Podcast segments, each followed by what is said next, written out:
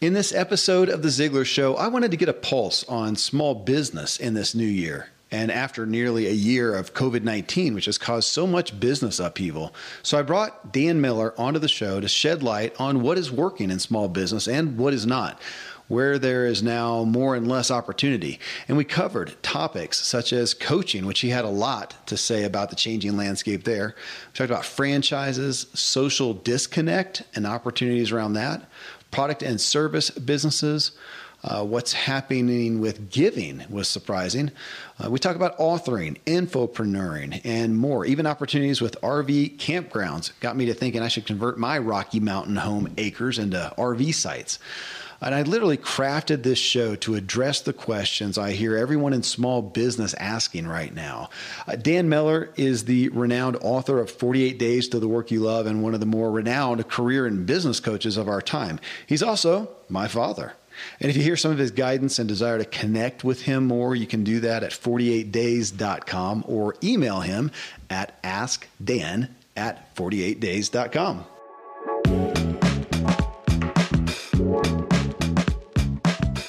Welcome, everyone. I'm Kevin Miller, and I host three podcasts that address the root issues of human development and lifestyle design. Here on The Ziglar Show, we focus on work and our professional performance. I have honest conversations with people who built wildly successful businesses out of a desire to help others and get their business story, how they got into the business, how they succeeded with it. I also host weekly Q&A sessions with my co-host Tom Ziglar, where we address listener comments to core questions questions of performance. In my Motive podcast, I get to the core of all personal progress, our motives, our reasons for doing anything. I share the methodology to clarify your motives so you can effectively and efficiently make progress toward what you truly want. I bring on high achievers, celebrities, influencers, and leaders to uncover what motivates them. What were their reasons from beginning to now? Good, bad, ugly, and beautiful. In my True Life podcast, my co host, Functional Medicine MD, Randy James, and I debunk the cultural viewpoints on health and wellness that are killing our country and reveal the psychology and methodology of taking control of and responsibility for your health and lead you to being as fully functioning as possible so you can go about doing all you desire to do. You can find them all at kevinmiller.co. I'm a foodie and I enjoy learning about the process that brings great foods and beverages from idea to the table. And then I like tasting them and learning the nuances of what creates the most significant tastes from coffee to cheese to distilled beverages. I did a tequila tasting in Mexico and recently bourbon. Heaven Hill bottled in bond bourbon really impressed me from the story to the taste. I grew up in Kentucky where horse racing and bourbon are famous, and I got introduced to Heaven Hill bottled in bond bourbon. It's produced by Heaven Hill Distillery, which has been and still remains family owned since 1935. And I'm impressed with the bourbon's ultra rich, smooth taste. And right on the bottle, it states that this bourbon is seven years old, which is actually three times longer than what's required to be certified as bottled in bond. I feel with beverages, the longer the prep, the better the taste. Being a bottled in bond product means it must pass a list of seven requirements that set the standard for this quality bourbon. So look for it at your local store. Heaven Hill reminds you to think wisely and drink wisely. When you need mealtime inspiration, it's worth shopping Kroger, where you'll find over 30,000 mouthwatering choices that excite your inner foodie. And no matter what tasty choice you make, you'll enjoy our everyday low prices, plus extra ways to save, like digital coupons worth over $600 each week. You can also save up to $1 off per gallon at the pump with fuel points. More savings and more inspiring flavors make shopping Kroger worth it every time. Kroger, fresh for everyone. Fuel restrictions apply. Well, I wanted to hit, you know, beginning of the year where we're still at and just look at what's the pulse on small business. I, I feel in some ways culturally a little more confused than ever. It's so hard to keep track of what's going on and what to believe and whatever. And I just thought, what about business? I mean, here on the Ziglar Show, we talk so much about business. So many people are doing things. So many things have shifted. It seems like the buzzword for recent months is pivot, you know, in business. How do you pivot? And I thought, what, who has a good pulse on this? How about my dad? Dan Miller, the, the the 48 days to the work you love guy, who everybody turns to for this stuff, and just wanted to do that, just to have a candid conversation about what are you seeing? You're you touch so many people every single day. I mean, you just got back from lunch with what bunch of businessmen, right? Bunch of entrepreneurs, yeah, right. Yeah, so that you've seen that, and you've seen people. I mean, since since COVID, not to make this a COVID show, but obviously we can't talk about anything without the relevance of what that's done in the past. What are we at now? Ten months since it's really right. been acute. Ten months. Uh-huh. Um, that's that has changed the face of business in ways that will never go back.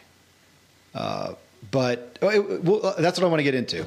That's what I want to get into right there. I mean, what do you see when you look at business? What are some highlights of things that you see are working and not working, are, are growing and are going away, are you know maybe you're going to come back maybe you're gone forever kind of kind of that thing i mean you've got i mean i know that in the space that you're in there's a lot of is that fair to say infopreneurs yes very much so yeah intellectual property okay uh-huh. but then you a lot of those like you do a lot of events, in-person events, speaking. That's right. A lot of conferences, a lot of speaking. Uh, uh, like uh, let's there. Let's jump right there. I mean, where it's hard to believe that's ever going to happen again. I mean, we got to assume that it will, but holy smokes! I mean, what do you if you're a professional speaker or you're used to doing those in-person groups or or you're used to going to those? I mean, how many people relied on that for their quarterly or annual jolt of motivation and inspiration to go to those things and we, we have no light at the end of the tunnel at the moment, do we?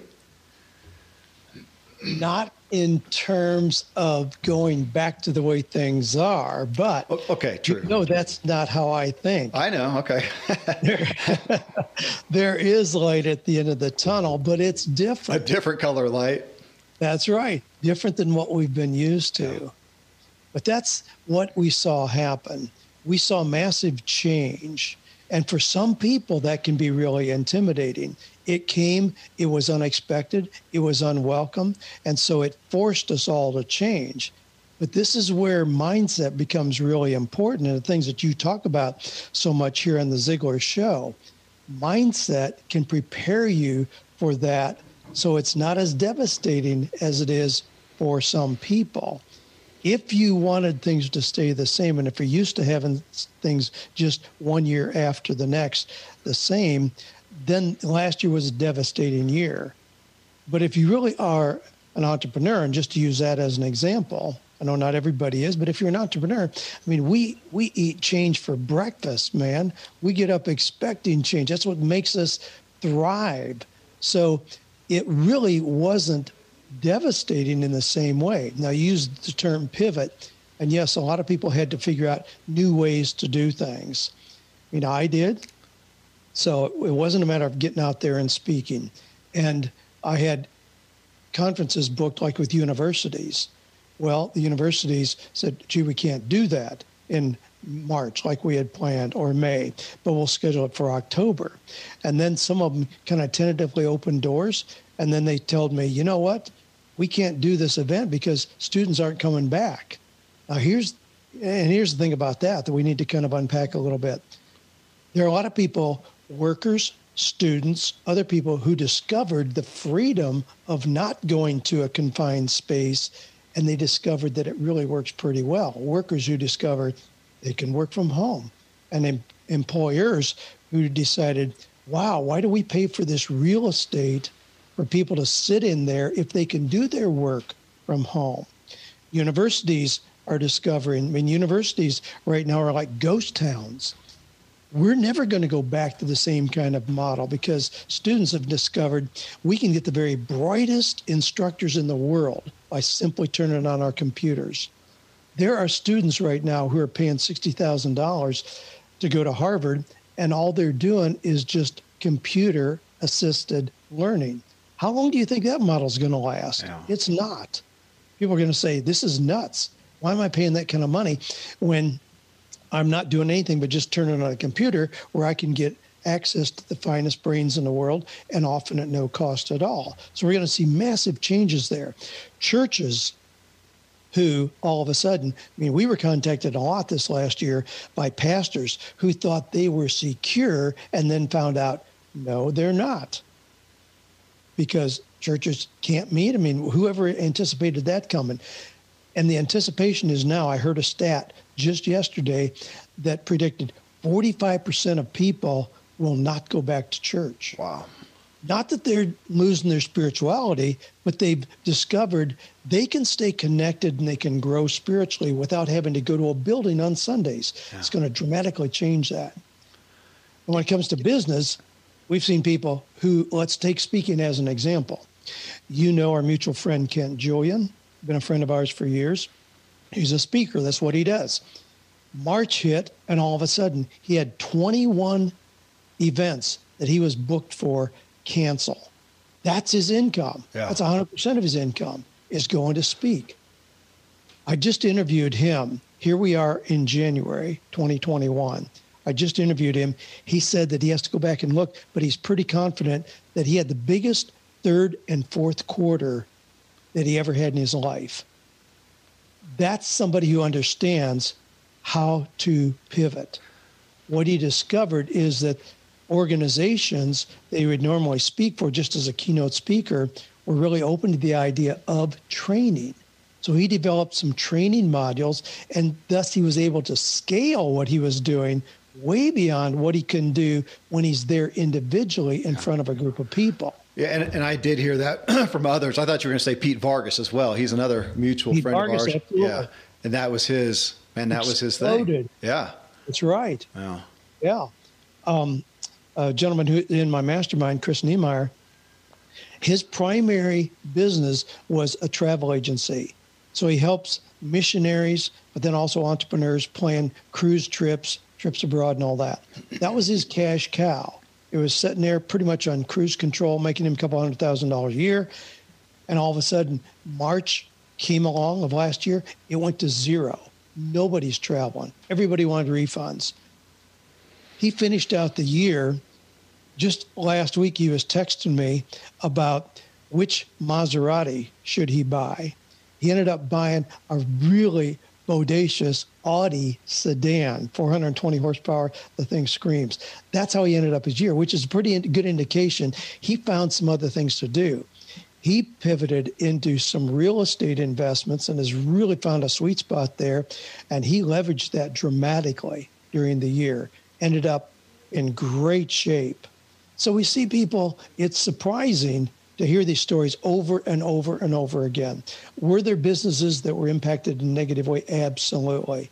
There's a whole lot of people who figured out the next opportunity by not getting trapped in desperation, sitting on the curb, wringing their hands, but saying, what does this make possible? And they found things to move into. Well, on that, you know, what makes possible? I think it was. Do you still get uh, Roy H. Williams his Monday morning memo? Yes, I sure do. I, I think it was this week, and I think it was him that talked about him pondering, and I appreciate him saying, you know, in some of these areas, he, said, I have no idea what's going to happen, but uh, that with people working remotely, you were talking about universities, people working remotely, and how many companies are realizing the productivity I think he said not only stayed the same, but increased with so many employees. They're never going to go back to a an office with 500 people, which is going to leave a lot of real estate you know, vacant and just wondering. Yeah, I, I, a lot of people I'm sure like me wondering, oh my gosh, I wish I'd have thought about half of this stuff 10 months ago. This is where my investment money would have gone. I never would have considered, you know, what are the changes that are going to happen as opposed to this quarantine. And uh, obviously, we hear so much about people who had a hard time, but there's also people who have made billions, as you know. Uh, Absolutely. From this, well, but what if we look at small business, small business America? Then, when people come to you, and I know this isn't a fair question, it's kind of like, uh, uh, you know, my buddy Randy, your doctor, my doctor, and people ask me, you know, what's the best exercise to do, Dr. James? He says, whatever the heck you'll do every day. And That's so, you right. know, what's the best business, Dan? And you're going to go, whatever fits you. Uh, so I got that. We got that. With that said, you know, when you look at the scope of the landscape of small business, some of those areas have gone have gone away. I mean, right now, if you want to be a public speaker and go get paid. Now you can do it online. I know people have done well with online things, but public speaking is, you know, that is not happening right now. Putting on live events, whatever, whether it's you know mus- musical events, art events, or, or personal development, and those are not happening in that fashion anymore. And so if you're have a business that provides, you know, catering or yeah, what are some of the businesses you've seen? I mean, they're just right now they are gone and they're going to be gone for a while. I mean, the people that you used to pay to come and set things up for an event and cater things and whatever, who knows when that'll be back? I mean, those. Yeah, there, there are some businesses like retail businesses yeah. that have gone away and will never recover again. I mean, Amazon, when you consider their business was up 43% this year, it tells us people have gotten used to the idea instead of running down the, the street to the store to buy paper clips, you just order it and it's there the next day.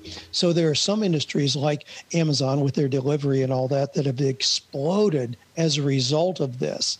There are a lot of businesses that have been hurt by it, and there are businesses that have been fueled by it as well. Yeah. But I talked to an Uber driver the other day. I was going somewhere, and uh, he was saying, you know, there's uh, there's not many people traveling right now. And I said, what are all the Uber? He said, they just switched. They're doing DoorDash. They're doing oh. Grubhub. They're delivering food. They're delivering other products in the same model, but a different kind of clientele. So they just realigned for that. Well, I'm looking at you. You mentioned properties. Yeah, I've got a realtor feeding me properties right now because I said, show me the properties that are vacant that are available. Properties that used to be office space or retail space. So commercial properties you're talking about. Commercial property, commercial properties, and they are. The number is just outrageous. They're everywhere. And I'm looking at those. How could we repurpose that yeah. for other use? How could we make a business incubator for small businesses that want a place outside the home, but they're like you and me, and they're doing a small business where they could get together. We could have some shared service, some brainstorming, create almost a mastermind for small businesses by repurposing. There are hotels that where that are vacant. Uh, think about that. I mean, a hotel where it's just a single room, but it has a bathroom and shower in it. I mean, it's perfect setup for small businesses. That also, I'm talking to some friends who have repurposed a couple of hotels into housing, low income housing. Hmm. So it's not a fancy apartment, it's just a single room. But if you rent those for 500 bucks a month, you have people standing in line for those because it meets a need in the market that has not been met well historically. I love those kind of ideas that are coming out. Well, so let me ask you about some areas. You you do you work with a lot of coaches. We got a lot of coaches in the Ziglar you know audience. What has happened with uh, coaching in general? And you got people doing life coaching, you know, career coaching, of course. You've got people doing fitness, health, and wellness coaching. Where do you see what's happening there, good and bad? There are thousands of people who have been thrown into this space where they have to figure out what they're going to do next because of the uncertainty and because of the new work models there's a whole lot of people that are saying i need some guidance to help me through this it's a absolute smorgasbord for coaches right now because there's so many people saying yes i need to reassess where i am i, I can't just rely on things being the same as they were last year no i need to be know what I'm moving toward, not just what I'm coming from. I mean, I, I heard, a, I went to a, a, luncheon last week and we had a gentleman there who is a futurist. So he was talking about the future and where we're going. He says that starting in 2020, we've just entered the decade where we're going to see more change than human history has ever experienced in a 10 year period of time. Now, there have been people before that who have predicted that, so it remains to be seen. But, you know, he's saying things like uh, the, the invention that has changed humanity more than anything else by far is electricity. Uh-huh. It's affected our lives more than anything else. He said AI, artificial intelligence, is going to have more of an impact on us than electricity did. We're going into that. But he says we need to learn how to be the parents of our future rather than the offspring of our past. Wow. Yeah, which I love that statement. You, you know Benjamin Hardy, don't you? Yes. Uh, he's writing a book right now, Become Your Future Self. Uh, okay. That's the book he's working on right now. And yesterday, I ended up, uh, we were supposed to be recording a show. Tom Ziglar and I talked for an hour and a half just about life and what's happening. He starts talking to me about just what you're talking about AI and, and the change and how rapid. And he starts quoting this stuff. I said, man, where'd you get that? I want to read that. He said it's a book, The Future is Faster Than You Think by Steven Kotler and Peter Diamandis. I just interviewed Steven two right. weeks ago, but it was on his other book, The Art of Imposs- uh, The Art of Impossible. So I just contacted Stevens folks and said, I think I want to talk to him about this book. So they're, I haven't even read it yet. So they're sending the book, and I want to talk about that. But yeah, some of the, the the new things that are coming up, the changes that are coming, and the rapid changes, and and artificial intelligence, which is not something that I have spent a lot of time looking at. But uh, along with your guy, I keep hearing the same message by a lot of smart people coming up. So I want to understand. Well, if you, you ought to be getting Peter Diamandis updates that he sends out every couple days. It's got the latest, greatest. The things that he's predicting are phenomenal. But he's he's a brilliant mind in that space. What's happening with AI and future? You are listening to The Ziglar Show and this episode with Dan Miller on small business in 2021. Next, we talk about the growing demand and opportunities in coaching. Here are some valuable products and services, then we'll dive right back in. Thankfully, the days of building a business website, then having this massive endeavor to integrate an online store are gone. Today, Shopify has fixed all that. I had one business where we actually built the entire website on Shopify's platform. So whether you're just starting out or you're selling a million bucks of product already, Shopify is just the industry leader. It works the same for physical products or online and digital, and Shopify is just hands down the best out there. Most importantly, Shopify helps you turn browsers into buyers with the internet's best converting checkout. It's 36% better on average compared to other leading commerce platforms. Getting people to buy is not that hard, at least to the buying point but getting them to actually give their payment info is. And Shopify is king in that department. They also have top tier customer service, which I think is critical. You can sign up for a $1 per month trial period at shopify.com slash Kevin. That's all lowercase.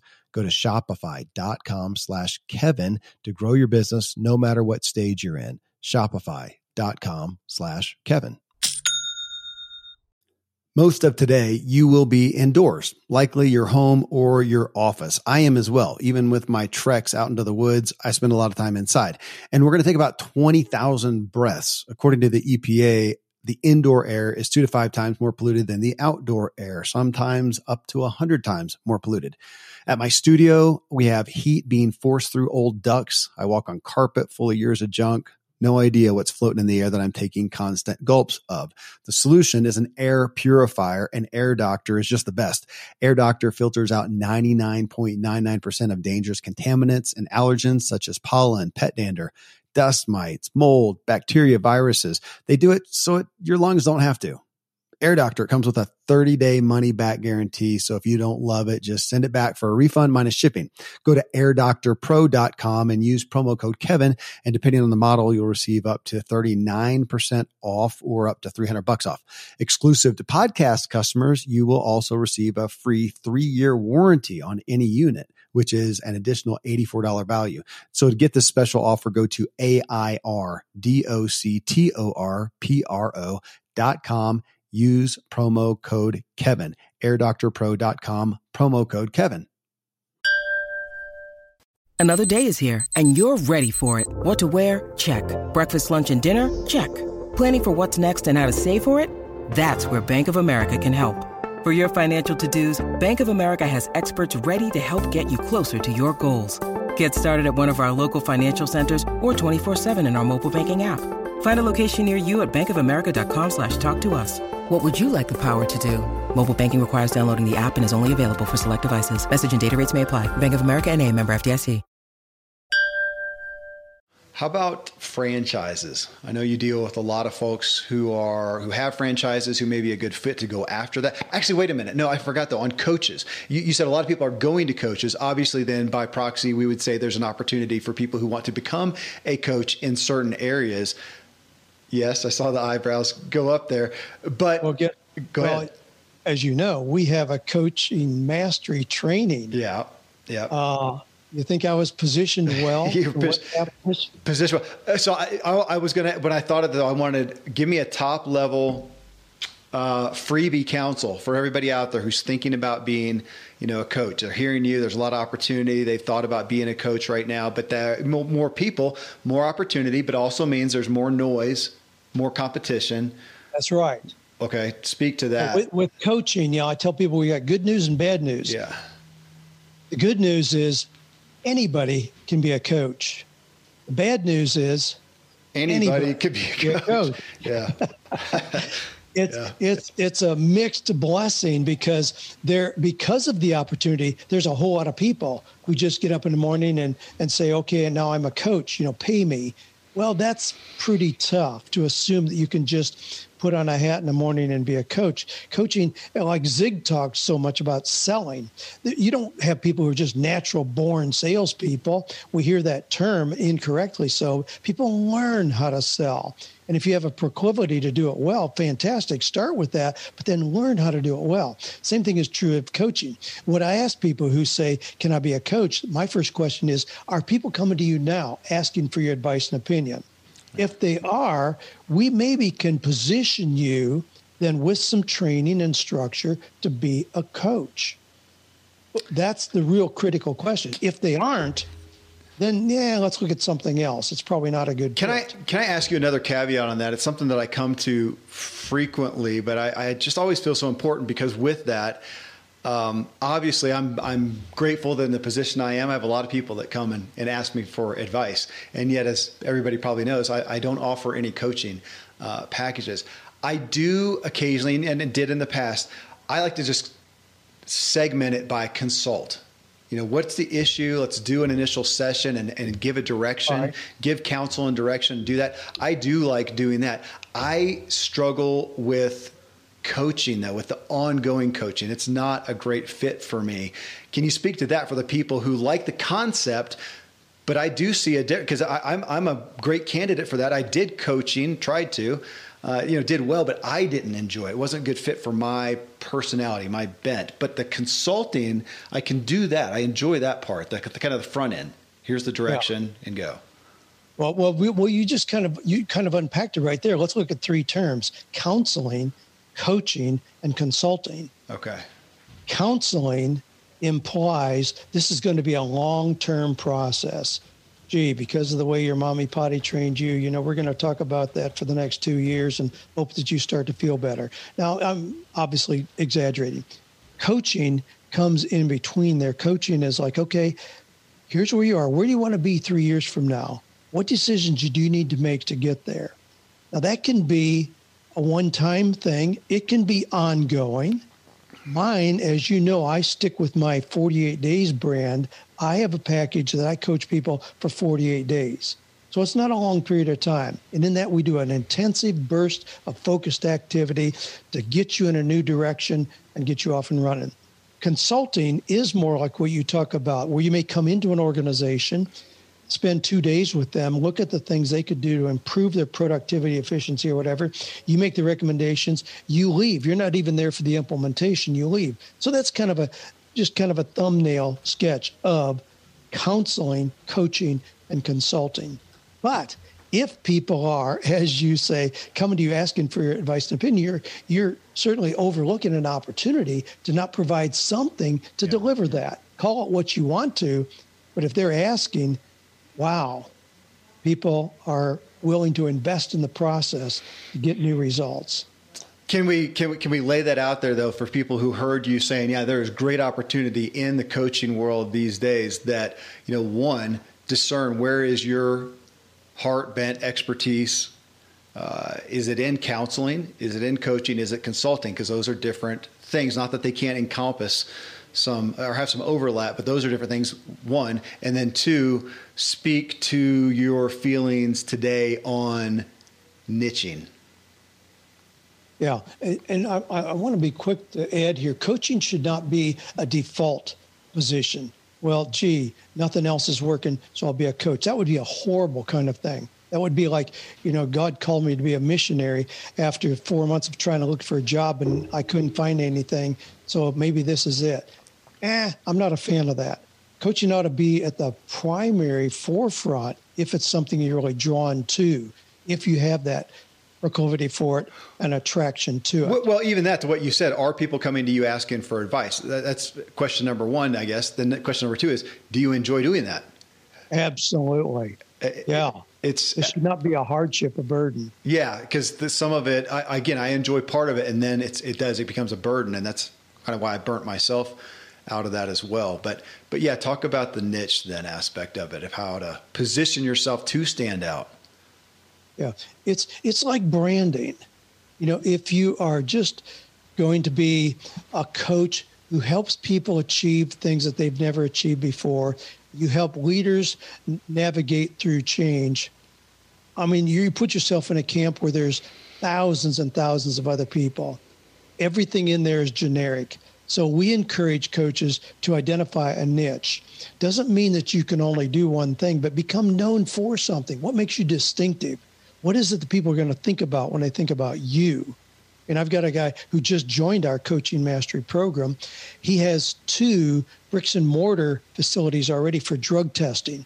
He has a history in law enforcement of drug testing, and he's developing programs. He, he works with major companies like Frontier. Actually, he's from out in your area. Works with Frontier, and you know, big companies like that to do their drug testing.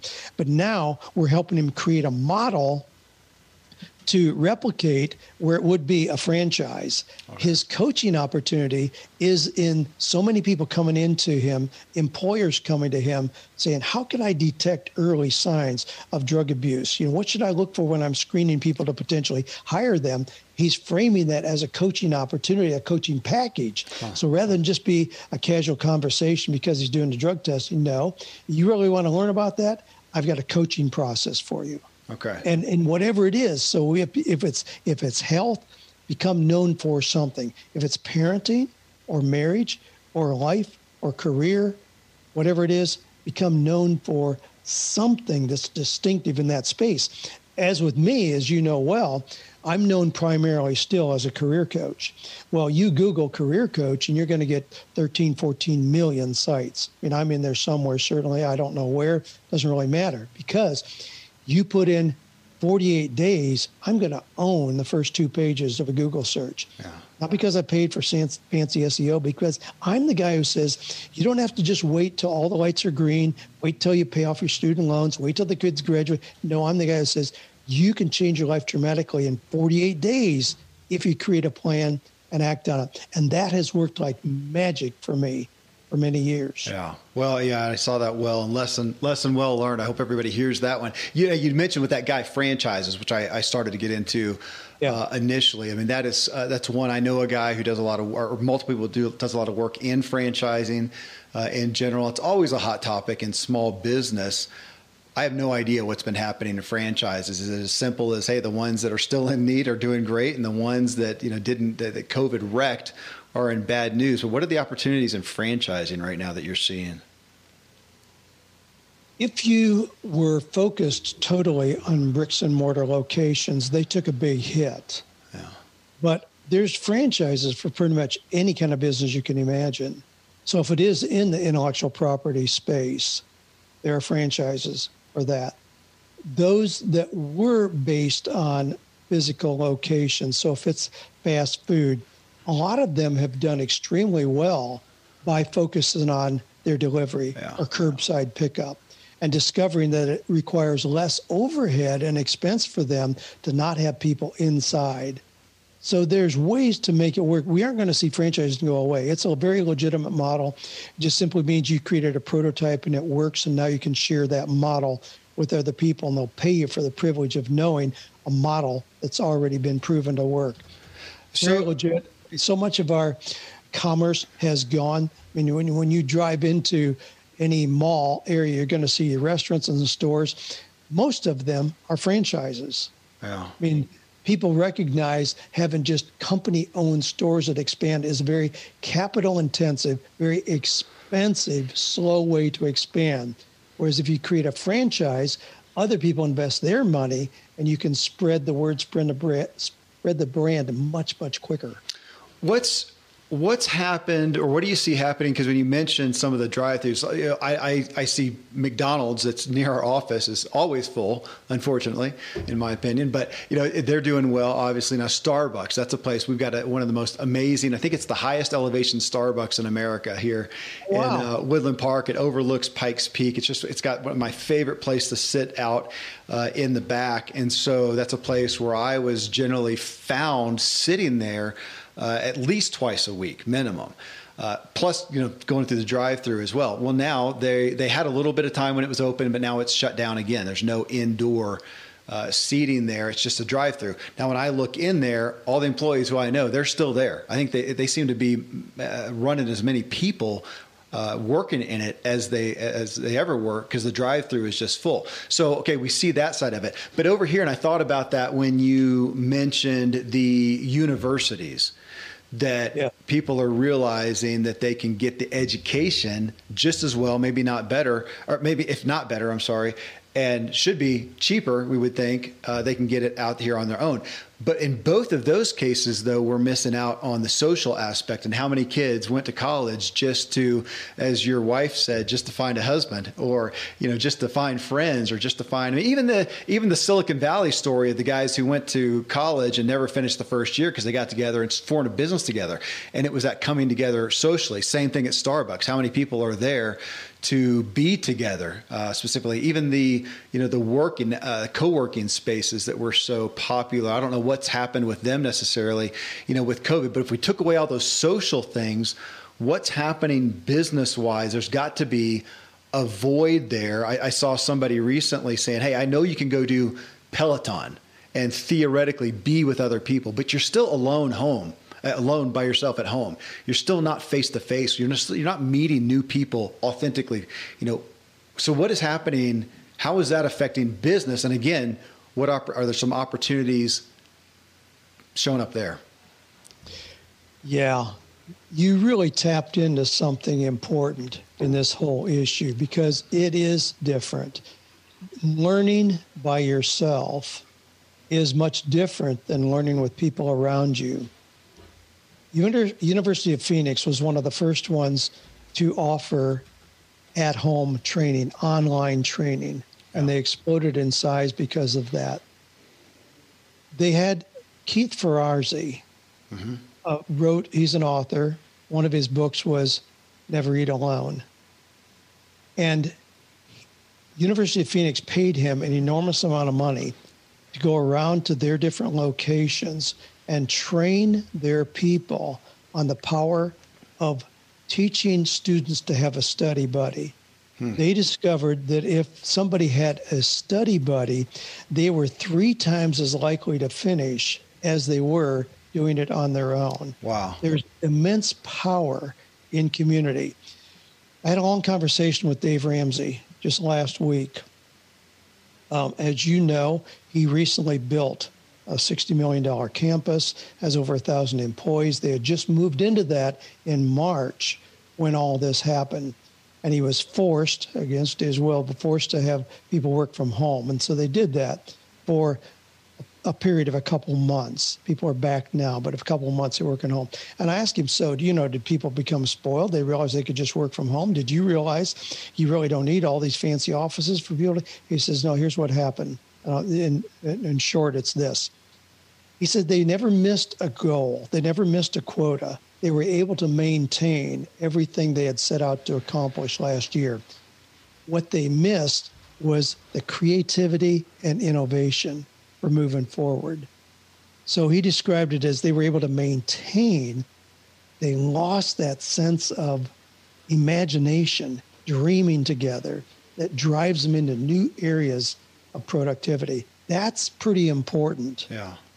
And we, we've seen that in companies, major companies like AT&T, Best Buy, and others, who moved very quickly to remote workers. You can work anywhere you want to. But a lot of them are instituting plans. Yeah, it really, we lost something in doing that. It's not just the raw productivity. We need this synergy of people coming together, working together we aren't going to lose that forever. We aren't going to lose. So you, even the Zoom calls where you can have you know 15 people in a room, you don't think? Yeah. Is, and what was the new one that everybody's talking about? I saw you talking about uh, Clubhouse. Clubhouse. I, I, keep getting invites for that. I haven't done it yet, but yeah, Clubhouse. It's it's it's all real time. There's no saved, archived content. It's real time. It's verbal and you're just there. And anyway, there, there are people who are trying to come up with ways to replicate what we lost by being together in a room. But you're saying that still we're not going to we're not going to usurp that the face to face magic. It's still different. Yeah, you and I can here on Zoom together uh, both eat a sandwich. That's different than sitting around a table, yeah, joking together and seeing each other. It just is different. Yeah. And in, so, in the same way, when we talk about academic models, I mean, the European academic model has always been to get together in small groups and you, you learn from discourse. Now, our American academic model is more one of just you have somebody up front and they're talking to the group, you regurgitate. It's very, very different. But the European model has always been get together the Socratic method. We learn by discussion. So we have to have conversation to really enhance the process of learning. And we're going to see that people who miss the connectivity they were experiencing at church, but also, you know, in restaurants. So we're going to see that continue. That's not going away. We're not going to just learn to live individually. That defies a whole lot of things we know about humanity. Yeah. Yeah. Um, let me let me run to another category because you mentioned the increase in Amazon. We got a lot of people out there who have products, some type of a let's go to physical products that they are selling. What has happened there? Because again, I don't know. I'm just, but I'm pondering. I do wonder. I mean, Amazon is you know the behemoth these days, and you're right. I, you know, it used to be Walmart. I've got a Walmart a mile and a half from me, maybe that I have no need to ever go to. It's just it's not ever worth my time. I go on Amazon and I buy it. Most of the stuff that I'm buying on Amazon are the commodity products for the most part. Uh, they're the you know the, the, instant hot water tea kettle for home. It's the office supplies, books, of course, entertainment things, electronics, yada yada. Um, but the, I, am going to put them in the commodity. Premium stuff, though, I, I, do get elsewhere. I just recently got some Birkenstocks. You remember those? Uh, oh yeah, because I, I, hurt my foot, so I'm trying to do some stuff and got those. And I went to Birkenstock and got it, you know, directly from uh, from them. But for people who have a product, I guess I guess maybe maybe that's the differentiation. Is it premium or is it a commodity? Is that fair? As far but as I'm not sure there's it's a fair question, but I don't know that there's really a distinction there. Okay. I just got delivered yesterday a high-end elevating desk, which I'm thrilled about. What'd you get? What, what brand? Autonomous. Hmm. Okay, I don't even it's killer. Yeah. Anyway, I, I did not take the time to go to a store where they're going to have one or two brands. I had the luxury of looking at high end desks online yeah. and watch videos, see testimonials from people. So I got a really broad overview of that arena and made my decision and purchased there. And UPS delivered Did it. you purchase directly from them or through? I purchased directly from the company. You did? Yes. Okay. Okay. I did. Yeah, I interacted with them, purchased directly from them. But even there, you know, so on a high-end product, I have the luxury of not having to spend days and days and days going to different stores, different markets to research. I can just jump online and do it there. It's changed. It's so, what, well, but what's the counsel then for somebody who has a physical product? So, let's say that they did have a brick and mortar, that's not happening as much. They're going online, but there are so many things that you can get on Amazon. As you know, uh, we're we're going to be soon coming out with our own supplement line, and we're working with a manufacturer that that goes to great lengths to not be available on Amazon. Now, they do that to make sure that they can control the delivery, that it's not sitting in some hot warehouse losing its efficacy, you know, right. over time that may not be the case if you're selling, uh, you know, a, a, widget or something. Doesn't you know that doesn't matter. But is that if you've got a product these days, it's all happening. More and more is happening online. Are you better off, or when are you better off to try to align with an Amazon? Have your product there, as opposed to have it come just from you, exclusively from you. Amazon has so many advantages it's very difficult to compete with them. When you say control the delivery, I mean, there's nobody I know where I can order something this afternoon and it's here tomorrow. Nobody's competing with that model yet. And speed and efficiency will make you wealthy. Mm-hmm. We've become accustomed to that. The baby boomers and now preceding or subsequent generations have become so accustomed to that. It's like when people got used to microwaves and faxes and email where everything is instant rather than yeah. waiting. I mean, I used to have a, a I have a cousin who in her earlier years was a missionary in Africa. We would write a letter on that real thin uh, featherweight paper yeah. and send it, and six weeks later she'd get it. Oh, I remember doing that with you guys when I moved to Holland when I was racing bikes over there. That would have been '91 probably, and yeah. a phone call was like two dollars and fifty cents a minute. So we didn't do a that. Minute. Yeah, and uh, think how things have changed, and once oh they've gosh. changed, it's hard to be content with the old way. It's yeah. hard to be content with a three day delivery when you know you can get it in one. Thus, anybody who has an online product you really need to look at the potential of being in the Amazon system. Okay. It's just so hard to stand out. For one thing, their audience is so enormous, you can't compete with that as a primary individual brand. You're never going to do it. So if you're there, they can draw people to you if they show you're getting a little traction. They can drive people to you like you'd never be able to do on your own. Now, I'm not just promoting Amazon. There are a lot of downsides to that behemoth that they've created. But the reality is, they are the big player. Yeah. Interesting. Okay, how about on the service side, service industries, which I again I haven't paid attention to them. That's why you've got you here on the show. I don't know. I, you know, I, I know there's some service industries have gone through the roof because we're now all more sequestered and at our home, at our office, whatever. We're having services come to us uh, more than ever. Are there any service area industries that you've seen that are struggling because because of this, and others that have, yeah, have increased? I mean, you talked about like the DoorDash, that that, that type of thing, but even like in the home services, you know, carpet cleaners and window washers and dry cleaners and all these things. When you mentioned that, carpet cleaners, window washers, yard service guys, roofers, people like that they don't have to worry about being outsourced to China, India, or Taiwan. You can so they have security that a lot of people don't have because they're not as vulnerable to being outsourced like that. We have a massage therapist who comes to our house. I'm not going to go online shopping for somebody that's five dollars cheaper, you know, who lives three states away. It doesn't it doesn't relate. Yeah. I need somebody who's local, who can show up at our door, come into our house, and deliver that service. So, some of those people, if they're good, they have absolutely guaranteed their security because they're providing something. Now, you you mentioned you know, some of the things that you and Dr. Randy James are doing.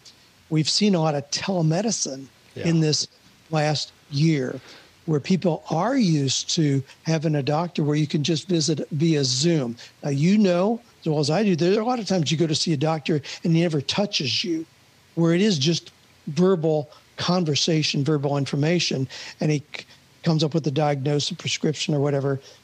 But there, that's not the 100%. There's still, say, 20% of the time where it can't be done virtually. You need to see somebody. You want to walk in. You know, think about dentistry. Well, you can't really get the service there virtually. You're going to go in and get. So there's a lot of service providers that have not been hurt in this. Are they careful in their encounters? Sure, they can do that. But they're going to continue with the one on one personalized service that they've done for years. What are, I mean, you just moved into a new house. Are there some, yeah, I'm trying to think, what are some of the service industries, like you're talking about coaching, because of what's happened, coaching is more in demand than ever. What are some of the ones, is, I mean, obviously delivery services uh, yes. are, are at an increase. Have there been some others? Because again, it's so interesting hearing people talk about stuff. I don't spend my time thinking about uh, this. It's not my, it's not my lane specifically with, with business yeah. and opportunities to see which you know, ones are growing. You, you know, Noah, Noah Torres, who has done our yard work. Oh, right. Up in Tennessee for you know, 30 years. Usually uh, during the winter, things really slow down, and he really reduces his staff because you're not mowing grass on that. Not this year. Here's what happened. He said, usually when I go to work somewhere, we go to mow the yard. I see the wife, she waves, and we go ahead and do our work. He said, now the husbands are home. They've been home. They're saying, wow, what about that deck that we wanted? Oh. You know, what about that water feature we'd like to have in the front? What about a stamped concrete sidewalk we'd like to put in? He has never been so covered up with work right through wow. the winter as he is this year that changed dramatically. We did in moving into our new house here. We wanted new cushions for the the furniture out on our lanai around the pool. We had an enormous wait time, weeks of wait, because they're so backed up. Because so many people want new furniture, got new furniture for outside yeah. areas because they're spending more time at home. So there are a lot of things that are related around the home in terms of service industries that have exploded this year as a result of what happened. And it'd be a great list of things like that that we just don't, you know, perceive. So I happen to be one area I do have my pulse on. Obviously, is the biking community.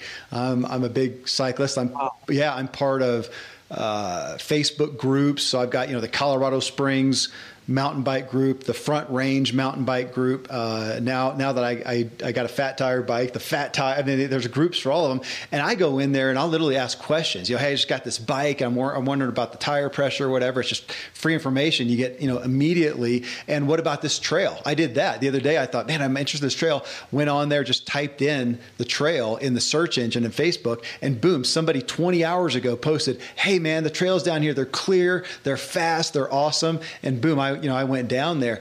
Uh, but one of the things I've seen there, the big well, actually, this is what happened. So Cannondale, you know, I did a, uh, a, a sponsorship with them. I don't know a year ago or, or, more. They sent me a bike. I love the thing. I contacted them uh, probably around the, the end of last year and said, hey, I'm looking at well, want a fat tire bike. Let's work out a deal and do that. They said, man, we would love to. We are sold out. We have none. We can't supply the the the, the dealers, yeah. and so now on the that's the joke here is I mean, people are buying. If you buy a new bike, you're going to wait months for it, and if you got a used bike, you can make some cash right now. Uh, you know, and I, now I'm here, and as you know, as we've been talking in the family chat, we're looking at the idea of doing some RVing, and I haven't gotten into it a whole lot, but the first word I heard is, "Oh man, that's a hot market right now." Is RVs. Same thing. People had time. They're like, ah, maybe we should take that trip and kids aren't going to school anyway. Yeah, yeah, there you go. Yeah, true. So yeah, people were forced into homeschooling. So why don't we take a trip together, do some adventures as a family that we've not been able to do before? Biking has absolutely exploded in 2020, the year that we just came through, as people are spending more time at home, more doing more things as a family. Rails to Trails. I just saw a yeah. piece on that just this week. Rails to Trails has made more progress this year than they have in years and years previously. Wow. They're working on connecting trails, previously rail tracks that are now being converted to bike trails, and they ultimately will have 3,700 miles. They're connecting 145 trails across the country. They already have right at 2,000 miles continuous that will start in Washington and head toward Washington, D.C. We have right here near us, Legacy Trail. Yeah. Now we're way down in Florida, but Legacy Trail, it's only 12 and a half miles, but it goes from Sarasota down to Venice. Incidentally, I, no, I saw. I guess what you're going to say. My sister, your daughter, Ashley, talking about it, that it goes, it's what, a mile from their house and a mile from your house to get on it? It's eight tenths of a mile from our house and about the same from theirs. We can get on and connect our houses. You and mom need e bikes.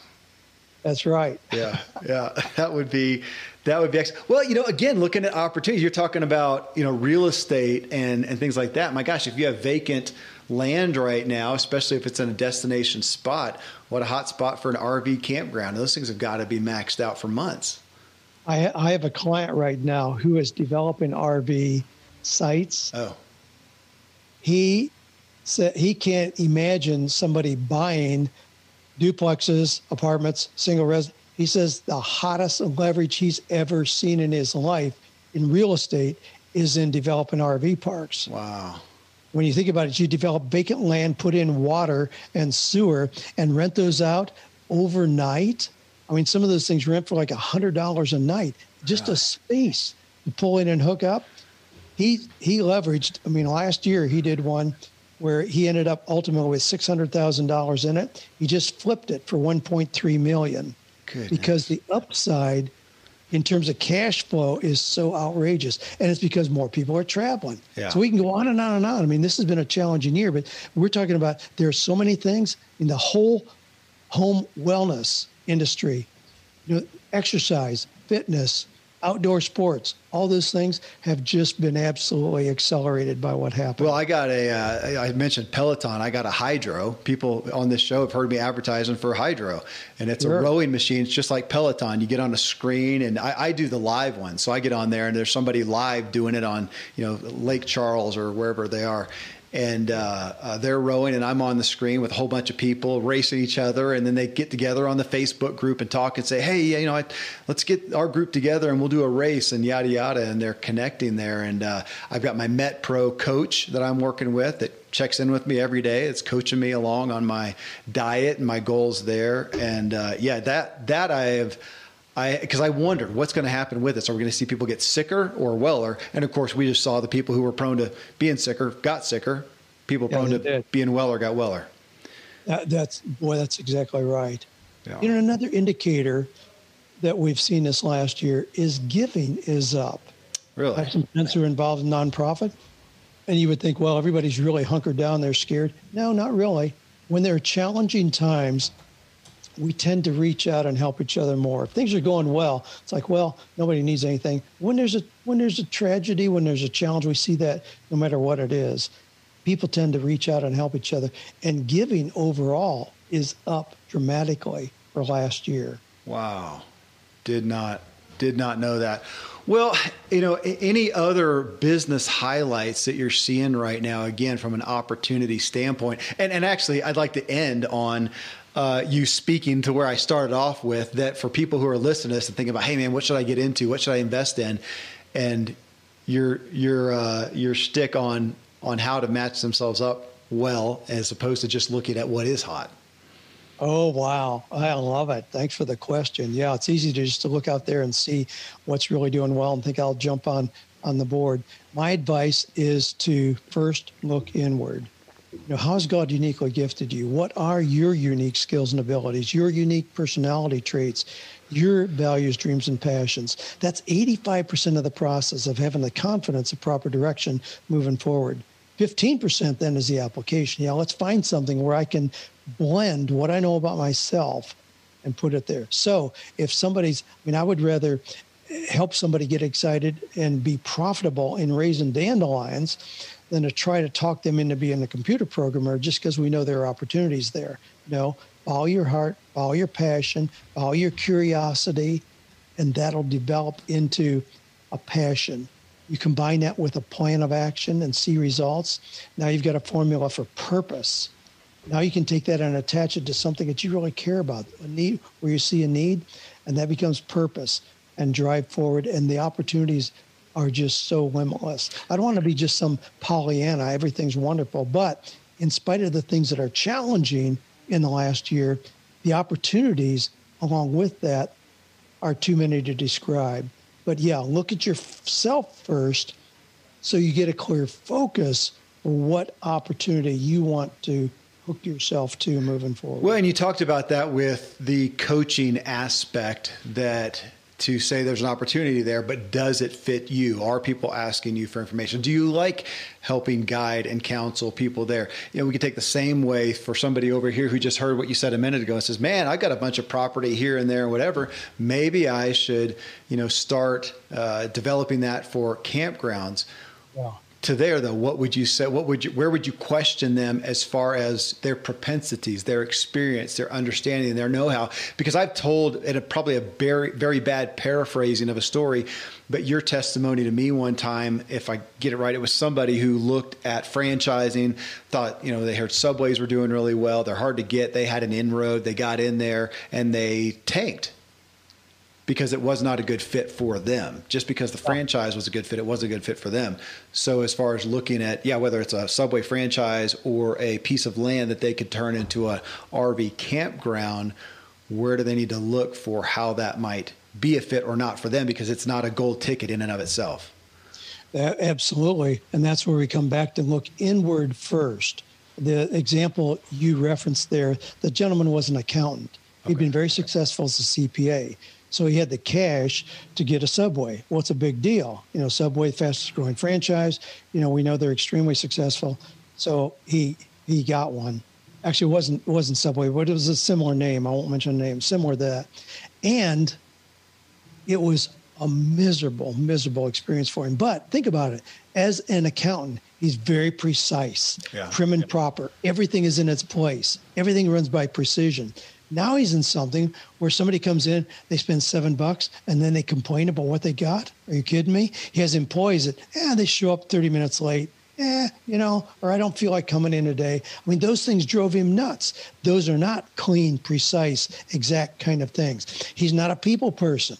Just somebody walking in the door was more like an interruption than an opportunity for a sale. It didn't fit him at all. Yeah. He made the mistake of looking at a business that was successful but it did not fit him. Yeah. Thus, we're back to that. Oh my gosh, that's so important. Find out how you are uniquely gifted and use that as the basis for your focus moving forward. There are opportunities for really strange, rare things that nobody else in the world would want to do. But if that is your zone of genius, you can thrive and prosper there. You know what? I do have one more topic, Dad. I, I had written it down, and I, I want to end on, if that's okay.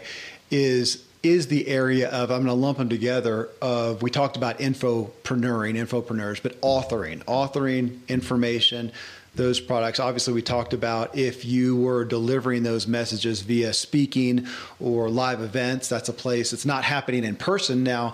You know, how are people doing that online successfully and have things changed? And do you see more or less opportunity in that space right now?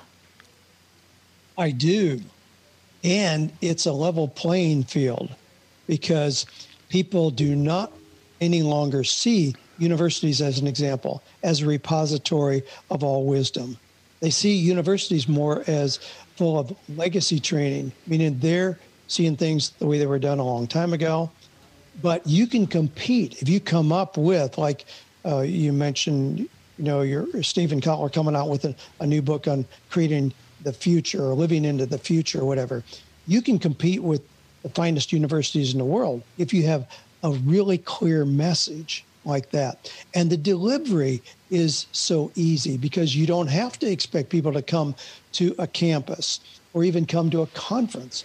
You can deliver that initially through a book. I mean, it's a wonderful opportunity for those of us who are authors to get our message out there and then leverage it through other ways that people can experience the message as well. So, be that on online training, or it can be a course or a seminar or a mastermind or an online community. And there's all kinds of ways to give people expanded opportunities to engage in your content.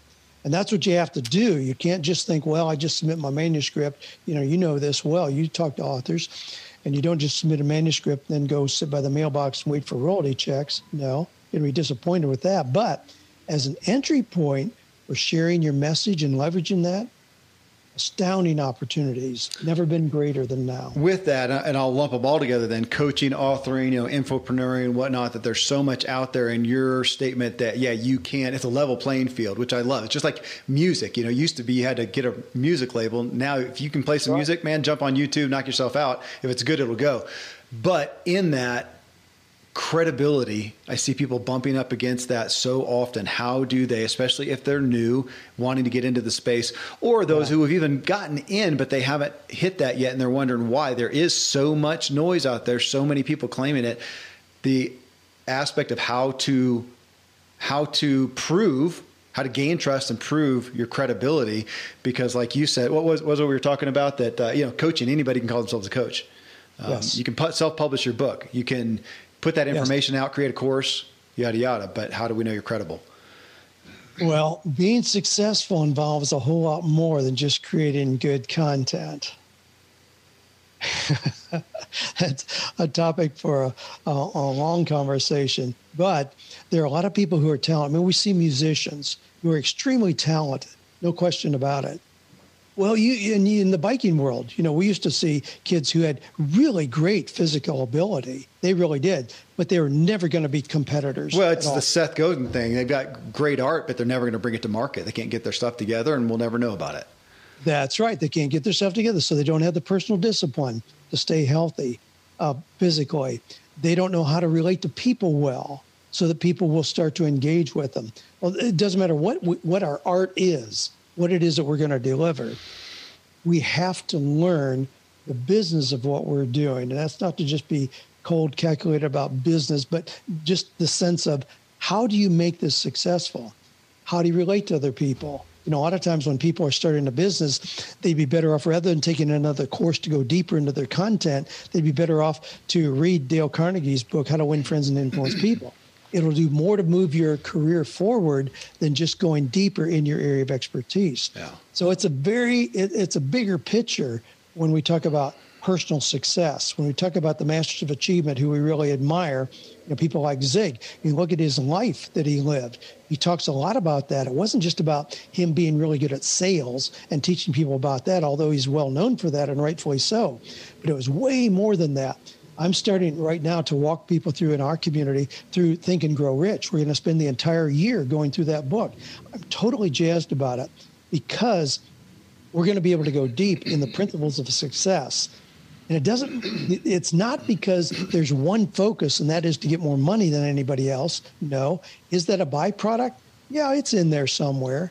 But being rich implies a whole lot more. I t- call myself a familionaire because I consider myself wealthy beyond description in terms of family relationships. So we have to learn that part. It's not just about having a savant ability in a particular area or, or knowledge in a particular area. That alone will not do anything at this point. It won't do anything to move the needle, won't do a whole lot to make your life successful. It's a beginning point, but then you have to learn the other components of true success. Hey, thanks. I'm gonna go turn hey, my field into, Man, a, into an RV campground. Uh, no, it's, uh, it's great. Again, it's not it's not an area that I, I spend time on, but that's why I wanted you here because I kept having you know this said by somebody and this said by somebody. Man, things are changing out there. And uh, you know, some of it I, I got to admit, where you know, in my space, things have not changed. You know, podcasting it's getting listened to plenty, and you know, writing people are doing. And uh, I've seen a couple funny memes, you know, kind of introvert, you know, memes of "son of a gun." My life hasn't changed any. I don't know if that's good or bad, but uh, but seeing that there's so much change out there, and I know people are wondering what should they do, where should they turn, what, how should they pivot. So uh, thank you for the insight for today, Dad. Oh, hey, fun conversation. Well, we have to go back to that, that quote I shared early, and that is we want to be parents of our future rather than the offspring of our past. This is a very dangerous time to be just dependent on your past for guaranteeing your success because things are changing so rapidly. It, it has made me scared of, or I should say, concern, uh, healthfully concerned about being reactive. That this is the time I got to be proactive and intentional because if I wait till whatever happens, as people realized, man, that's dangerous. That's dangerous. Yeah. Yep. You'll be very vulnerable if you're trying to do things today the same way you were doing them 10 years ago. Yeah. But you know what? You're vulnerable if you're doing things the same way you were doing a year ago and expect it to continue because everything is up for change.